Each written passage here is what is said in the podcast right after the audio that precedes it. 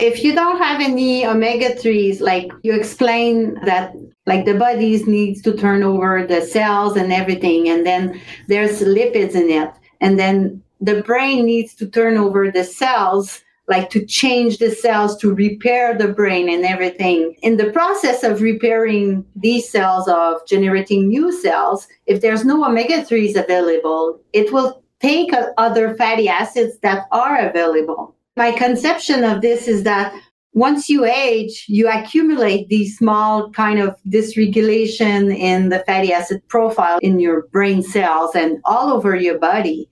And then this can change a little bit like how your cells functions and their best functionality, if I can say that.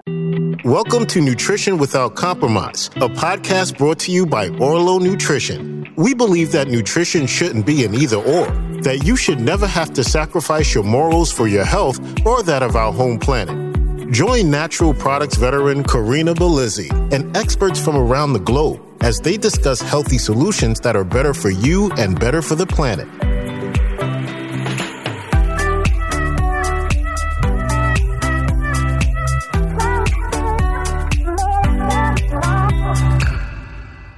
Welcome to another interview episode of Nutrition Without Compromise. I'm your host, Corinna Bellizzi. And today we are going to dive into the world of emerging research in the world of omega 3s as we connect with my friend Melanie Plourde. She is a full professor at the Université de Sherbrooke in Quebec, Canada. Her research program is developed around two typical research themes. One, to understand how omega 3s are transferred from the blood to the brain, and also, two, to maximize omega 3 transport to the brain. She received the first institutional research chair on lipid metabolism during aging, donated by the Medical Research Center of Université de Sherbrooke. In 2020, she was awarded the Canadian Nutrition Society Young Investigator Award for outstanding research. Melanie, welcome to the show. Thank you, Corinna. It's a pleasure to be here. Oh, it's such an honor. We haven't had the chance to connect in person for I don't want to reveal, but it's I think it's been 14 years. oh my god. it's been a long time. Yeah.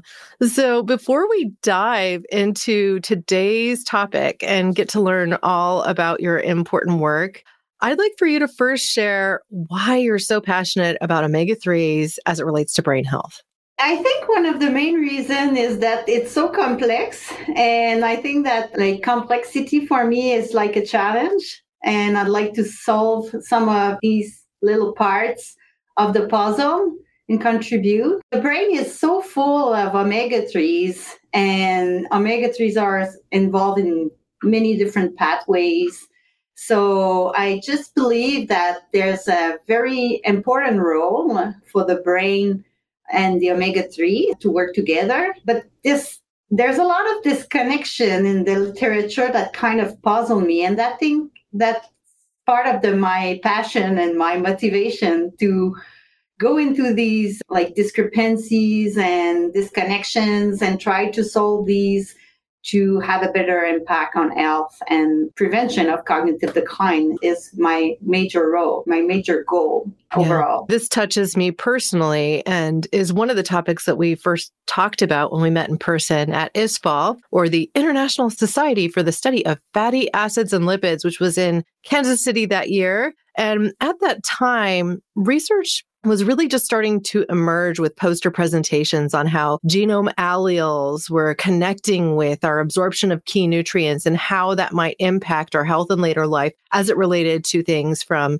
brain degeneration, Alzheimer's, dementia, liver disease. I mean, on down the line through all these different health challenges. And I was learning at that moment about how those with an ApoE4 genome type were at higher risk for just about everything like cancer and Alzheimer's. So it made me nervous to even go out and get my own genetic test to even see where I was. And we were even talking about at that time what the ethics of it were and the worries that people might have about finding out this information and then having it selected as a pre existing condition or something to that effect, impacting your medical insurance or who knows down the road. And of course, we've come to a space where this information is much more available now. I have taken the 23andMe test and Ancestry.com test, and I know that I have one expression of ApoE4, which doesn't make me super happy.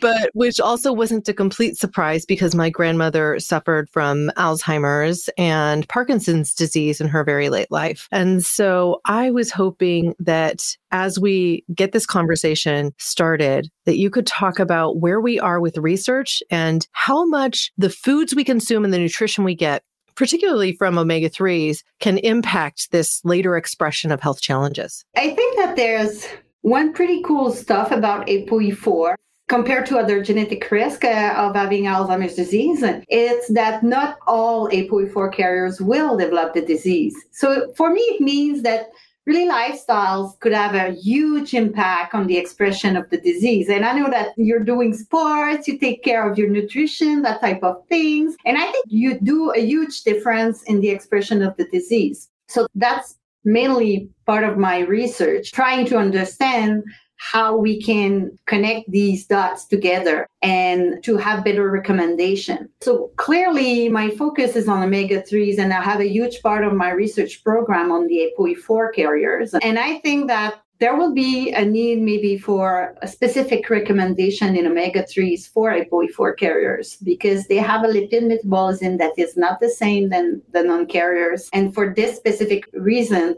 I think that some type of supplementation might not work because to go to the brain, the omega 3s need to be packaged in some specific for specific forms in the blood. So as you may know, like the lipids needs to be transported by lipoproteins in the blood because they're not soluble in water. It's an oil. Because of that, and because of the modification of the lipoprotein profile in ApoE4 carriers, our group thinks that if you give a triglycerides form of omega-3 to an ApoE4 carriers, it might just be packed in triglycerides and might never reach the brain because this is not the specific form reaching the brain. So the two forms of are phosphatidylcholine or lysophosphatidylcholine and the non-esterified form of omega-3s. And this is why we try to understand whether if you're an ApoE4 carriers or not, if you have different type of lipid metabolism and different type of transportation of omega-3s, and whether there will be cognitive benefits after that. So we do clinical trials for that, and we do also animals in animal trials because we can investigate more some of the mechanism. I don't know if I I totally answered your question. No, I think you are. And this is leading us into a discussion of why, for instance, you would study these things in animals and animal models as opposed to in human populations, because for one, the life cycle is much shorter. So it's easier to do long term studies in an animal model for something like a rodent versus a human who can live 100 years. And secondarily, you can control all of the nutrition inputs. And we all know humans are, it's very hard to control all of the inputs that we consume. So if I'm hearing you correctly, if you are to take an oil that is in a liquid form or like you would pour it in a glass of water, it floats on top. When you consume it into your body, it would you take some time to get integrated into your tissues and then potentially not be able to be carried to the brain when it's needed. A polar lipid, something a phospholipid or glycolipid would be more able to do that. And so that may be part of the reason that we see not only necessarily just a quicker absorption, but better absorption into certain tissues like those brain tissues. Is that correct? Yeah, that's what we think, and that's what we see with our results, and that's why we want to try different type of formulations to do. So in humans, we can do what we call pharmacokinetics or pharmacodynamics. So you give an omega three supplement, or you give a like just one dose of omega 3 and just follow the increase and the decrease of omega 3 in the blood over a certain period. Or you can do like we call pharmacodynamics. So every week, the participants come by, we take a blood sample and we just measure the omega 3s and we see when they reach the plateau of omega 3 in their bloods while they are being supplemented. So we know that doing this, there's some difference between ApoE3 and ApoE4 carriers. One paper is coming now. It's in press right now. We did look at the specific pool reaching the brain And these were young ApoE3 and ApoE4 carriers. We had 25 in each group. They were supplemented with omega 3s for six months. In this specific group, we saw that there were mostly like the supplementation effect. We haven't seen that much the genotype effect in this specific group, but in another study, we've seen a difference in the increase of omega 3 in the blood samples between ApoE4 carriers and non carriers.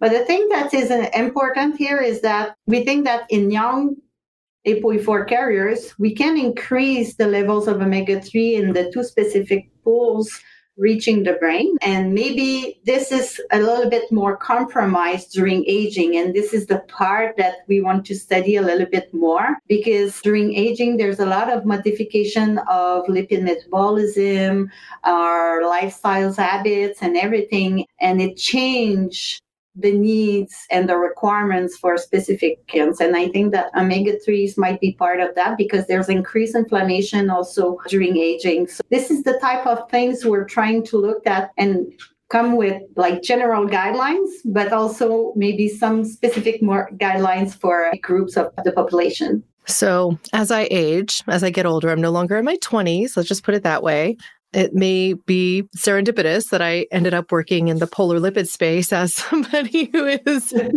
got that ApoE4 genome type. So, as it just stands for the audience here, I think it's important for us to just quickly break down. There are several different genome types. I recall looking at research for ApoE1, 2, 3, and 4. Are those the four primary? No, it's 2, 3, and 4. 2, 3, and 4, not one. Okay. I was just assuming one. Yeah. And if I recall then correctly, ApoE2 were at lesser risk for many of the health diseases that would relate to even things like smoking cigarettes or having bad habits. But ApoE4 was among the worst. Is that correct? ApoE2, they have a hypertriglyceridemia. They are at lower risk for Alzheimer's disease but they have other risk for cardiovascular disease. So nobody here gets out alive. That's the message.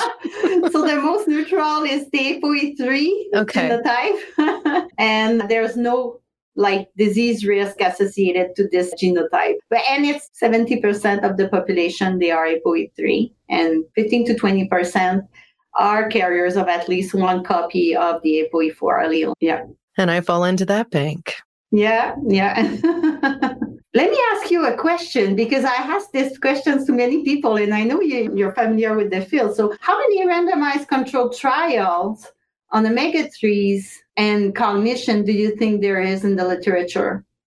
Gosh, I would say tens of thousands at this point. I don't know exactly, but specifically omega 3s with regard to nutrition and the brain? Well, cognition, like performing cognitive tests, just a randomized controlled trial, not prospective, not animal trials. Okay, so now you've refined it quite a bit. So I would think if we're looking at something like DHA for brain health as something being a little bit more specific, rooted there, that it would be much broader because there's so much research on things even like formula with DHA, which often is from an algae source in young children. But if you're talking cognitive tests, typically that's than older people. I venture to guess it's a small number because you're asking me. So maybe there's only a dozen. I don't know. Most of the people tell me a dozen, like between 10 and 20 randomized control trial, but actually we found 78.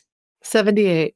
78. And I think that one misunderstanding in the field was really to put all the studies together like people with cognitive decline mild cognitive impairment like they put all the studies together but what we did is that we flipped in different groups. And actually, we saw that 67% of the randomized control trial in mild cognitive impairment shows a cognitive benefits of taking the supplements. And I think that nobody's have seen that. And overall, 90% of the studies shows either a positive benefits on cognition or a neutral effect. So there's no harm of consuming like really the omega 3s. And I think that's the big message that and there's only a benefit. You can just have benefits on the whole body, on the brain, of consuming these these lipids. So I know generally so, speaking, the research with regard to cognitive health tends to be focused on DHA, but typically there's also EPA present. So what is your feeling about somebody that might be coming out and thinking, I know I need more omega 3 should they be specifically looking for something that's higher in DHA or more of a balance of the two fats, EPA and DHA? In that specific review, we checked whether like the type of supplements was having were having specific positive outcome, and we did not find any. So at the moment, I think that EPA complements DHA, and if you give too much DHA, it will produce EPA from a specific metabolism. And from my perspective, I tend to recommend like either a balanced level of EPA and DHA or at least having both because I think they're both in the fish, and the strongest evidence for cognition are from epidemiological study, like prospective studies. In fish, there's both. So why should we just eat DHA? I think there's a benefit of EPA in the brain that we haven't found yet, and I'm not ready to say that there's absolutely no benefit of EPA for the brain. Would make sense. I cannot support that. if you think about human history, we've generally evolved close to the coastlines. We've consumed fish for a bulk of our history. And because fish consume algae that produces DHA and also algae that produces EPA, they get both. And that's why they have a balance in their bodies as well. And I've even seen some research on unopposed EPA, meaning a high potency EPA with no DHA specifically for something like mood or conditions related to brain health and this kind of I want to call it a healthy mood, healthy mind, something along those lines. But they're thinking specifically that it has to do with reduction overall in inflammatory markers in our bodies. And that by quashing some of an out of control inflammation, let's say from over consuming things like seed oils or foods that are high in omega 6s, even animal meats, which are high in arachidonic acid, a competing fat in a way with the omega 3s, EPA, and DHA. And so we end up getting too much of those pro inflammatory prostaglandins, leukotrienes, and cytokines, and then too little of those that are anti inflammatory. So when we reduce the omega 6s overall or and or I'm often and right increase our omega 3s then we're able to get to a better balance. Our mental health is more stable. And then we also have the building blocks that we need to create that long-term brain health better cognition etc i just think it's no surprise when you learn that half of the fat in your brain and eyes is made up of dha of course you need omega 3s every day. And we live in this world, I think, where people don't necessarily understand that even though we aren't like a starfish. You can't cut off an arm and regrow it. Our bodies regenerate every day of our lives, and we do replace the cells within our bodies. And if you further understand that EPA and DHA are involved in our metabolic processes within cells, are involved in every cell in our body, then you ultimately understand or you gain this deeper understanding of why it's so critical that we look to our nutrition in this particular way if we're vegan or if we want to go more plant based, now we can get EPA and DHA from algae oils. And even just a few years ago, it wasn't even possible to get EPA from an algae oil product, but now we have that ability. So I'm encouraged by that. I know you mentioned consuming these fats in particular as a supplement to supplement a healthy diet and to supplement something like consuming fish on a regular basis. But if somebody is not consuming fish two to three times a week, which can be a lot. And I know my kids won't eat fish that often, even if I was to prepare it for them. That we need to think about how we're augmenting our levels and what the levels of EPA and DHA are that we're bringing in. Now, in earlier conversations, we talked about things like one gram or two grams of omega 3s. And these are not specifically like the alpha linolenic acid in flax oil because of the fact that they don't provide a direct source of EPA and DHA. But even a one gram fish oil isn't necessarily going to supply one gram of EPA and DHA. I know that ISSFAL and other regulatory bodies have recommended things like 500 milligrams a day of EPA and DHA. So, where do you stand on that? What are you thinking people really need to make sure that they are augmenting their diet with on a daily basis? It's difficult because there's so many companies selling omega 3s and so many factors, dietary yeah. and otherwise. And there's different qualities.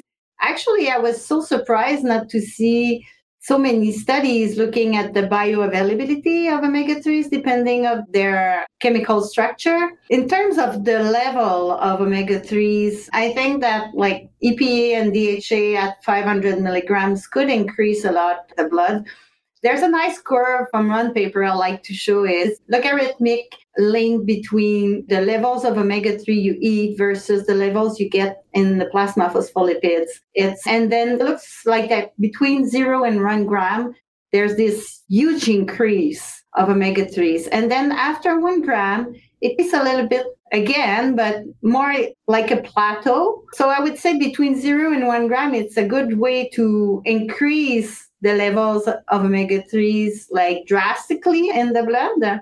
And whereas after that, maybe for specific conditions, there might be benefits of having more omega 3s. But it's true that one gram of fish oil does not provide like one gram of EPA plus DHA. There's other fatty acids. So we need to be careful about looking at the labels and looking at how much omega 3s there's in the, in the actual supplements. And I will just say this on, on my day to day, because I'm consuming my omegas on a in a polar lipid form, and I have trust that I'm actually getting more into my system because of that. I'm confident taking two or three small soft gels and getting be- about 500 milligrams of EPA and DHA a day from that. And also from consuming, I try to limit my seed oils.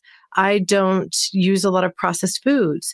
I do try to consume healthy omega 3s and consume things like walnuts too, because they're healthy foods. They are higher in omega 3, but it's in that alpha linolenic form. Your body has to go through several processes to actually make it into EPA and DHA. And the thing that I like to remind people is because your body is a system, that the same thing that you talked about, that logarithmic approach, uh, people get the most benefit essentially as far as absorption in that first gram of oil that they take in, is that your body as a system is built to integrate nutrients together. And so if you consume something like a fat with your food, it may actually improve your overall absorption because digestion is slowed a little bit. But at the same time, if you're consuming a lot of competing fats, and it was also from a plant source, like your body had to make the EPA and DHA from it, and let's say you consumed seed oil alongside your walnuts, then suddenly it's a lot harder to get to the EPA and DHA that your body needs.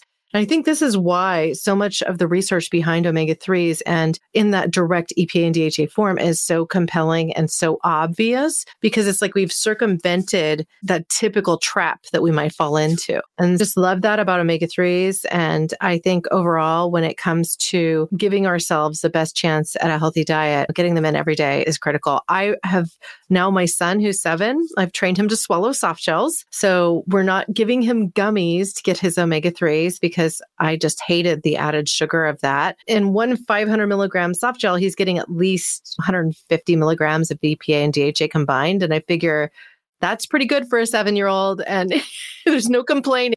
It just goes down his throat really easy with a little bit of water. So I know you also are a mother, you have a few kids. So when did you start supplementing your kids? And what was your experience like there?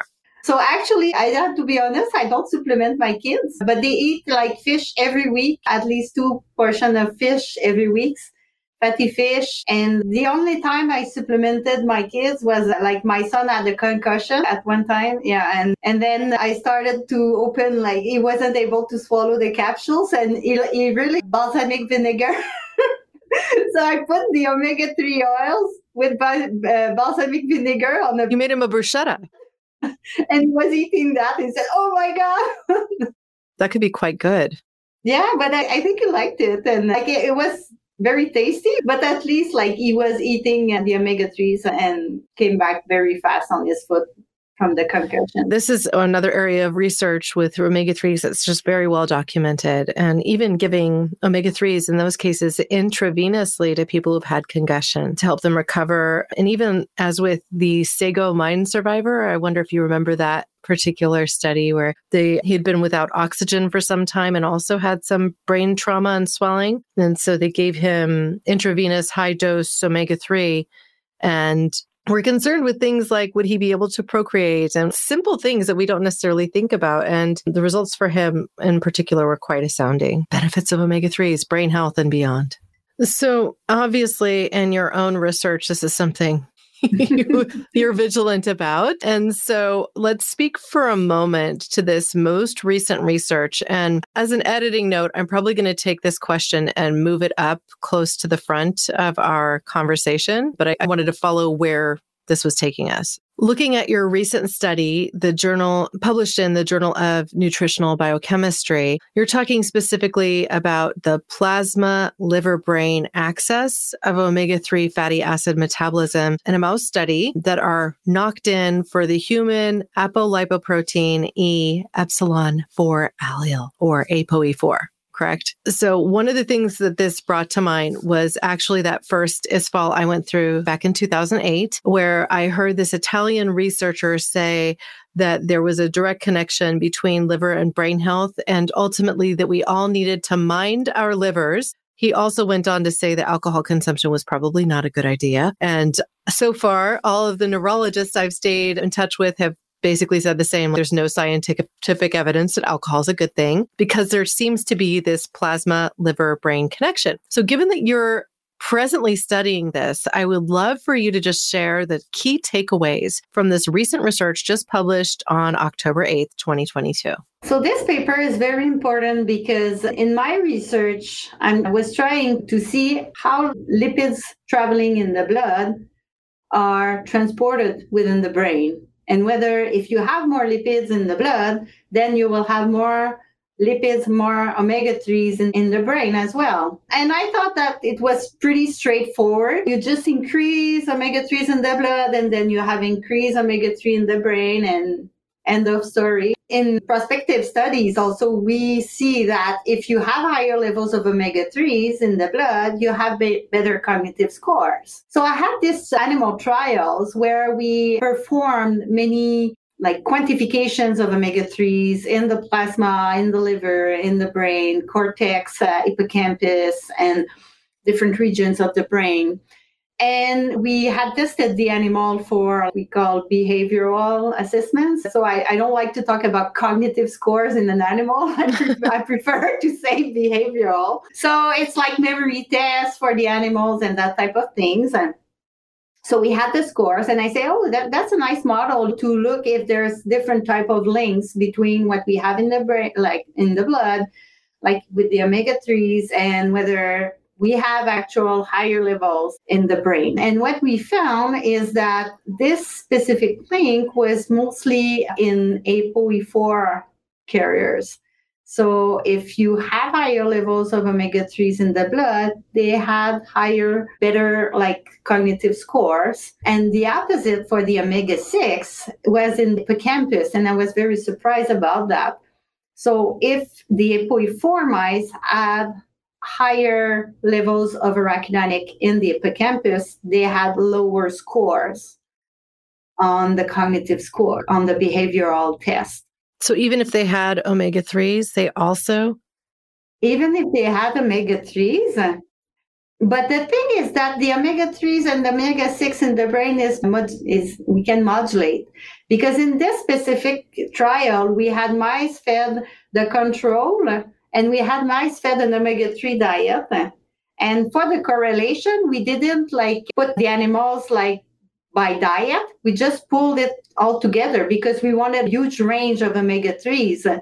So it means that probably the, it's the animal having the controlled diet that had la- higher levels of omega-6, like arachidonic acids in the brain. And those le- animals who had the DHA diet had better cognitive scores because in this specific trial we published a paper in 2017 showing that if we four mice had the DHA diet, it prevented the cognitive deficits that w- when they were fed the control diet. And in the ApoE3 mice, like whether they had the control or the DHA diet, they did not develop very strong cognitive deficits it was linking like the omega 3s and the omega 6 in the blood and in the brain to the cognitive scores. And I think that's a very important paper showing that we don't need to put everybody in the same basket. And we need to be a bit more specific about the genotype for the recommendation. But the good news with that is that if we're able to increase the levels of omega 3s in the blood, then maybe in human we are able to improve the cognitive scores. So this and, is reminding me in a way of a study that was performed on smokers, right? And that where they showed that omega 3s, let's say a general population, smokers who consumed omega 3s versus non smokers who consumed omega 3s and also those that didn't. So you could have a smoker that didn't consume omega 3s. It was a two by two study, right? You could also have a non smoker who did or didn't consume omega 3s. And what they found was that the non smokers who consumed omega 3s were best off with all their health markers, and the smokers who did not consume omega 3s were worst off. However, the smokers who did consume omega 3s in their daily diet actually had health markers comparable to a non smoker who did not consume omega 3s. And so, if they're looking at cardiovascular health and incidence of cardiovascular health markers, that, that generally speaking, it was protective. And I think that's what we tend to see in the research when it comes to consumption of omega 3s is that they seem to have a protective effect against the potential onslaught of disease. And so that's why for me, it's like, it's a no brainer. Like everybody should consume some. And then if you don't know your allele type, if you happen to be ApoE4 versus ApoE3, or if like me, you were frightened and didn't want to find out for some time, that you can at least be safeguarding your health in some way. But I also think it's very interesting to see that in most poorly performing that the arachidonic acid levels were higher because it's probably supplanting DHA there because that's what's present in your diet without the DHA. Your brain has to make itself with something, so it'll just use the arachidonic acid. If you don't have any omega 3s, like you explain that like the body needs to turn over the cells and everything and then there's lipids in it and then the brain needs to turn over the cells like to change the cells to repair the brain and everything. In the process of repairing these cells, of generating new cells, if there's no omega 3s available, it will take other fatty acids that are available. My conception of this is that once you age, you accumulate these small kind of dysregulation in the fatty acid profile in your brain cells and all over your body. And then this can change a little bit like how your cells functions and their best functionality, if I can say that. And then this process during aging kind of accumulates some altered, I don't like the terms altered, but like homeostasis of fatty acid is not gained throughout life. And this is the concept of having these omega 3s to be available to be involved and included in the brain lipid membranes throughout life. So if there's no omega 3s, it will be modified by another fatty acids. And mostly these fatty acids available would be omega 6. Yeah. Well, and this would also be why it's so dangerous to consume trans fats, right? Because if that's all you're getting, and these trans fats are basically created fats, they don't really exist in nature. Yeah, you're creating problems. yeah, yeah, that's right. I have one more question for you, and then I'd love to just get your wrap up thought. But that question is related to future research. What are you most excited about right now in the world of research as it relates to brain health and omega 3s? Be speaking about what I'm doing now. My group, I think we're close to some nice breakthrough regarding one specific tissues in the brain, which calls the choroid plexus. So the choroid plexus is the tissue secreting cerebrospinal fluid within the brain. So the brain is bathed with a lot of like water. And this water is, is synthesized by this special tissue called the choroid plexus. And we've been able to dissect this specific tissue in the brain. And we're very excited about it because we've been performing like lipid profile. We've been performing transcriptomics and we know that during aging, there's a huge modification of the transcriptomics of the choroid plexus. And people have been studying the brain in compartment, like in silos. And I think that we need to integrate all our uh, different information we're getting from the different parts of the brain, but also connected to the periphery to make the story complete. And I think that will make great advancement with that. And especially since now we have a good like momentum with the cardiovascular field in omega 3s, which is now moving to have omega 3 drugs for lowering triglycerides and I think that the next step will probably be for cognition, but we need to be very careful about how we design our things and to avoid fraudulent paper. There's so many nootropics that they're calling them now. And so different supplements for brain health. And Joe Rogan has made a killing with his brand. So there's a lot of products out there, many of which seem to be geared around some sort of stimulant may not necessarily be the best for long-term health either. I think there's a lot of question with regard to research and what people should consume on a daily basis long term, which is, I think, why so many nutritionists just fall back on healthy diet first and then supplement a few key things like a multivitamin, an omega 3, like from algae that we produce at Orlo Nutrition, or the basics, like getting more vitamin D to support your immune health and spending a little bit of time in the sun, making sure that you eat green leafy vegetables. And if you're not eating enough of them, also consume vitamin K2. If you have heart health markers for risk factors, maybe you would consider adding CoQ10. But that these aren't the thing that every single person goes out there and just buys willy nilly, that you make informed decisions based on your personal health. And so I think or the conversation we had just before we got started with this whole thing was this perspective that we're getting to a more personalized approach to nutrition because we have so much information available because we can understand then that somebody who is of this ApoE4 type may have a harder time assimilating certain nutrients. Or if you happen to have an inborn insufficiency because of MTHFR expression or something along those lines, that you're able to cater then your need for B vitamins and take the methylated form of B vitamins supplementally because of the knowledge that you're able to garnish. So I'm curious if you tend to recommend people in your life get a genetic test to understand what their health markers could be. I'm very cautious about that. okay. Because there's different reasons for that. Like for the ApoE4, I don't recommend it because currently we don't have anything like very specific to offer. And I think that for some people, it can bring more anxiety than benefits to know their genotype. So I think that once you have the genotype and you don't have anything to offer, then maybe it's doesn't worth it to get the genotype. So with my clinical trials, we don't divulgate genotypes to participants. They need to agree to that because I don't want to deal with this anxiety it will generate to participants.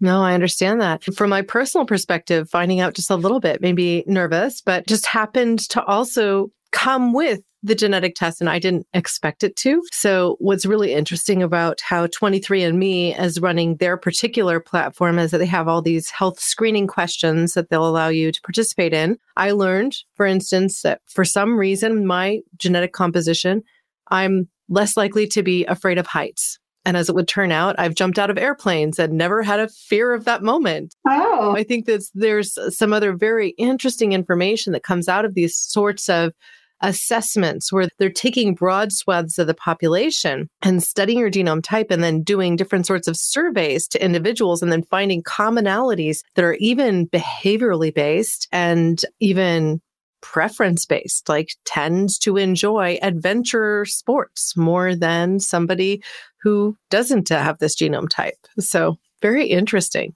Yeah, but I think that personalized nutrition is coming. And I think that nutritionists needs to be better trained for that because I think for specific nutrients, some specific nutrients, and I don't have any in mind, but it might be very helpful to optimize what nutrients should be taken and it what. And I think it's just a perspective of different type of nutrients. And but for some specific cases, I think that it will come that like genetics will be very useful to make these nutritional recommendations.